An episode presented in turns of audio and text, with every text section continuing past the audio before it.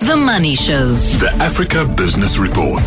Our Africa Business Report uh, is coming up in just a moment. Diana Games from uh, the business consultancy Africa at Work. And she wants to talk about the Davos agenda. This time last year, Tikiso, my producer, and I were in Davos in Switzerland, and it was marvelous. Uh, we had a great time. Uh, it was very, very cold. It was very, very snowy, as it has been very snowy in Europe this week.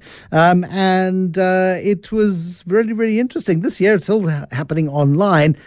And I can't bring myself to sit on a Zoom call and watch the World Economic Forum. I'm getting the summaries and things, and some of it's quite interesting, but it, it seems to have lost its impact uh, I'm afraid, um, in the virtual world. And that's a great pity because it's a very good gathering and I think it has a positive impact. That's not a popular view. Um, but then you'll find that most of the people who do tend to criticize Davos are people who've not ever been there. Diana Games in just a moment. I see that we have got her on the line.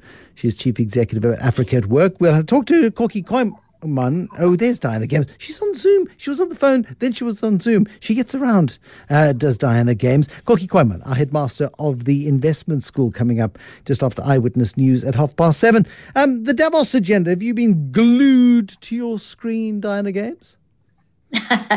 well, I wouldn't say glued, uh, Bruce. Um, I, I, especially went on there to look this up for tonight, but I have been following a little bit of it. I mean, it is the landmark event on the global agenda, and, and I too was there um, last year, and it did strike me uh, soon after when when COVID kind of flooded the world that uh, there was absolutely no, virtually no mention of COVID, nor was there any one drop of social distancing in the whole of that Davos uh, forum last year. So it just shows you how quickly the world has changed changed that here we are today. It's just a year later. Um, I, I, like so, to rem- I like to reminisce on the fact that this time last year when we were there, and I didn't see you, and it's not a big place. I don't know why you were hiding, um, but uh, while we were there, Donald Trump was unstoppable. Donald Trump was the king of the heap. Donald Trump was celebrated. People, you know, he looked completely and utterly unbeatable, and it is astonishing just what COVID did to disrupt the planet. Well, you know, the funny thing about uh, Donald Trump was that people queued to see him, and I'm sure it was just a celebrity factor. I don't think it indicated any political support on any level, particularly in that crowd. But um, it was amazing. Everybody wanted to have a kind of glimpse of this man. Um, I think just because he uh, was such a, a big headline across the world and had been for so long. So, so that I found that quite interesting, I must say. Yeah, and, and again, COVID was being whispered about because people were aware of it but we had no idea of the scale. I mean, I came back via Dubai, and I just, you know, I, I would hate to be in a crowd like that without any sort of um, PPE on, um, because you know, it, nowadays it, it's unthinkable to go through uh, congested airports, sit on congested planes, and congested conference centres in the way that we were doing just 12 months ago. Vale, it's a Brazilian coal mining group. It um, started mining in 2011 for coal in Mozambique. Now they're looking to sell. Is this worries about incursions from the north? What's going on? I think it's it's um, uh, there probably is a little bit of that, but uh, I think the bigger picture is is this kind of pressure for for you know climate change um, to be carbon become carbon neutral etc and you'll find a lot of the big um, fossil fuel uh, producers oil and gas coal etc are moving out of the space. And and uh, Vale has um, a, a, a ambition to be carbon neutral by 2050 it certainly doesn't want to be out of step with the rest of the world. And you are seeing other big uh, companies going into the space. So what is happening is they are now um, looking to sell their their assets assets in, in Mozambique. And now this is a, and as much as this was a game changer when they came into Mozambique, mm-hmm. from the sheer scale of the investment, of the sort of potential tax revenues, of jobs, uh, exports, etc., it's also a game changer, kind of reversing out the other way, because actually all those jobs are going to be lost. It has a large investment in the Nacala um, rail and port project, which is 900 kilometer of rail to to Beira, um, which which they move the the the coal along, and and and it's just a generally um, a, such a bad time for Mozambique, which is already in in trouble. To have um, it, it is it's not an immediate pullout. They are going to continue for a while um, with coking coal, which is the high quality product, um, and looking to sell the mine to probably China or India. But uh, nevertheless, it's it's really a bad time for Mozambique, particularly because of the of the uh, insurgency in the northern areas, which might um, have also an impact on their on the gas bonanza that they are expecting from northern Mozambique um, to help them um, survive, basically. So it's a, it's a very very big story for for Mozambique, and and and it really again it just shows how the world has changed. They they started producing coal in Mozambique um, in in uh, 2011, so just about a decade ago. So in a year, in a decade, I mean, the world is just continually on the move. It seems so.